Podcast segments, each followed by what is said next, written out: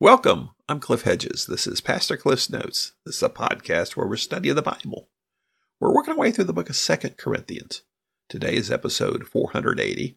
Look at Second Corinthians chapter 5, verses 11 through 13. Let's read our passage. Therefore, since we know the fear of the Lord, we try to persuade people. What we are is plain to God, and I hope it's also plain to your consciences. We are not commending ourselves to you again but giving you an opportunity to be proud of us, so that you may have a reply for those who take pride in outward appearance rather than in the heart.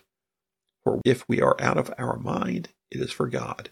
If we are in our right mind, it is for you. This is Paul's letter to the church in Corinth that we call Second Corinthians.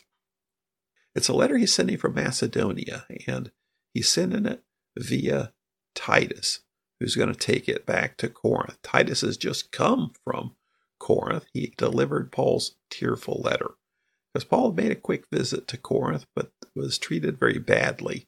There was a lot of opposition, and the whole church basically either stood by and let it happen or sided with those who were opposing Paul. So he left quickly, went back to Ephesus. Now he's in Macedonia, and he sent the tearful letter. Titus has come back to Macedonia and told Paul that the majority of the church is supportive of Paul. And the reason for Second Corinthians now is that Paul's trying to patch it up with the remaining group who are not so sure about him, who still are maybe on the fence and, and not so sure that Paul's really the appropriate apostle for them. So Paul talked about his travel plans, which he was criticized for changing, and he's talked about the new covenant versus the old covenant. And he's talked about his ministry. Now he's returning to the aspect of his ministry. So he begins here in verse 11 with, Therefore, since we know the fear of the Lord, we try to persuade people. Well, therefore, since we know, he's talking about the judgment seat of Christ. That's what we ended up last time on this idea that we will all appear before the judgment seat of Christ. He's talked about whether we're home in the body on earth or we're at home with Christ. And it's preferable to be in heaven, but regardless, we're trying to please the Lord and we know we're going to be judged by the Lord. So, therefore, since we know the fear of the Lord, we try to persuade people. We know that everybody will have to appear before the judgment seat of Christ. And because of that, we try to persuade people. Try to persuade people of what? Of the gospel. He's made it very clear that's his whole reason for his ministry is to spread the gospel so that people can know Christ. People can experience forgiveness of sin. People can be reconciled with God. That's what he's all about.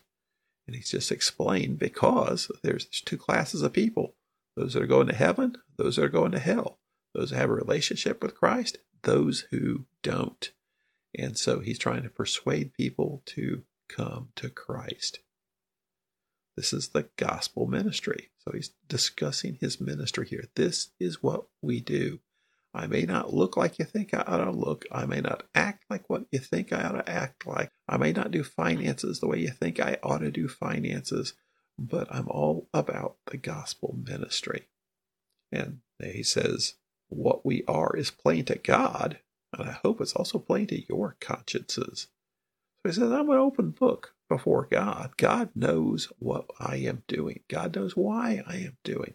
I am all about the gospel ministry, trying to bring people into a reconciled relationship with God. It's plain to God. And I hope it's plain to you guys too. He's plain to your consciences. He's appealing to their what they know to be true based on moral truth, spiritual truth, that hopefully you guys see this as plain as God sees this.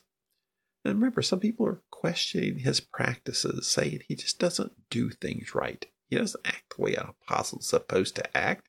He doesn't do things the way we think he's supposed to do things.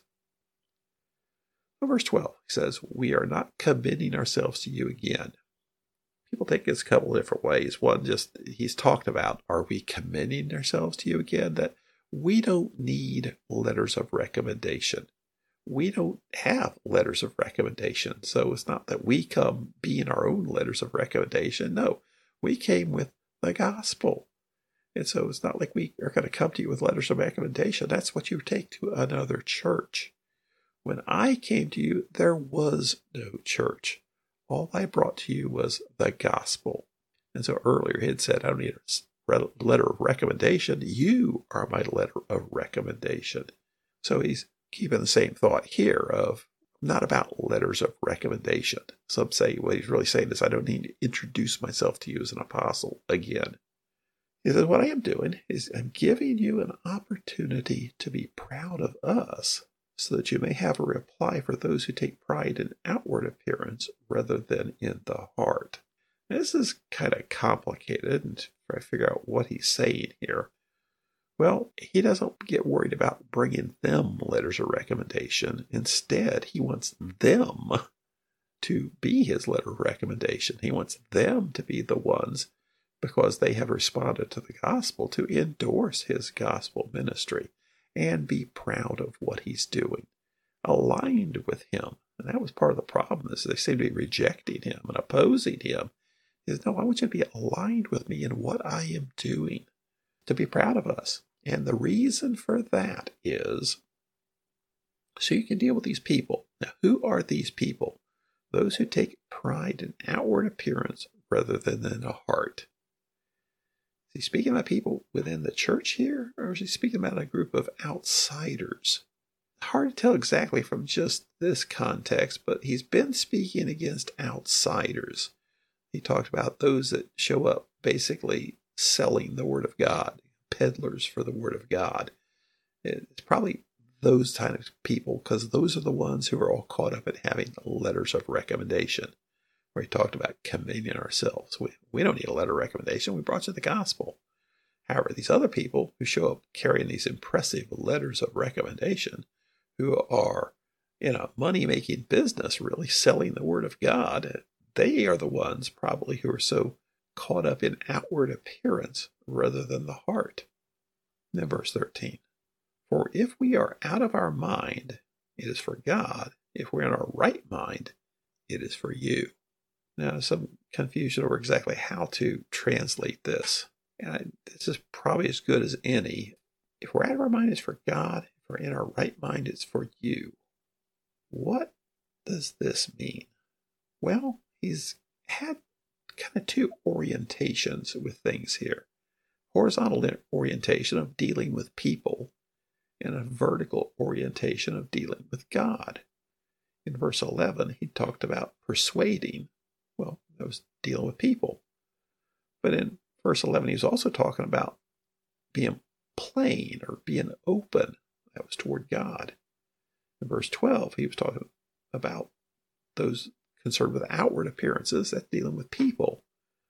But with the heart, really, that's God who sees the heart. And here, the being in the right mind, or some translate being self controlled, that's dealing with people. But when I'm out of my mind, or some translate beside myself, says that's that's dealing with God. So it's hard to say exactly what he means here, but I think what he's getting at here is the way you deal with people is you, you try to persuade people, and you don't get caught up in outward appearances, and you're self-controlled. You're in your right mind. You're, you're trying to present the gospel. But when you're dealing with God, you know, God just sees right to what you're doing. You're you're plain before God. You're open before God. And God sees the heart. And you don't have to be so self-controlled with God. A couple of ideas of what he means by this. Is he talking about the ecstatic speech, basically speaking in tongues? He talked about that in First Corinthians, and he says when you're doing that, that's really oriented to God. Could be that. Or in chapter 12, he's going to talk about some kind of strange vision he had where he basically had a vision of heaven. And he uses some similar language in chapter 12, talking about being fools for Christ. Is that what he's talking about? It's hard to say. I, am not sure uh, which way to fall down on this, but I think what he's talking about here is how he conducts himself with his gospel ministry. That he deals with people in a very self controlled way because he's trying to persuade people. and not get caught up in just outward appearances. Dealing with God. That's where God sees directly into your heart, knows exactly what you're doing. And you don't need to be as self controlled with God. You can be uh, very much led by the Spirit. Now, what that really looks like, it's hard to say. What he's doing here is he's dealing with some of the criticisms that people are bringing about his ministry, that he just doesn't do things the way he's supposed to do them. But he's trying to be faithful to the ministry, the gospel ministry. What's the takeaway for us in this? Well, follow his example and remember that all of us engaged in a gospel ministry, which we're all supposed to do, should be trying to persuade people, persuade people to know Christ, persuade people to follow Christ, and make sure that whatever we do, God can see in our hearts and know exactly what we're doing. We're not trying to impress people with outward appearances. And then it's different between when we're dealing with people and when we're one on one with God. Thanks for joining me. Join me again next time as we continue working through Second Corinthians.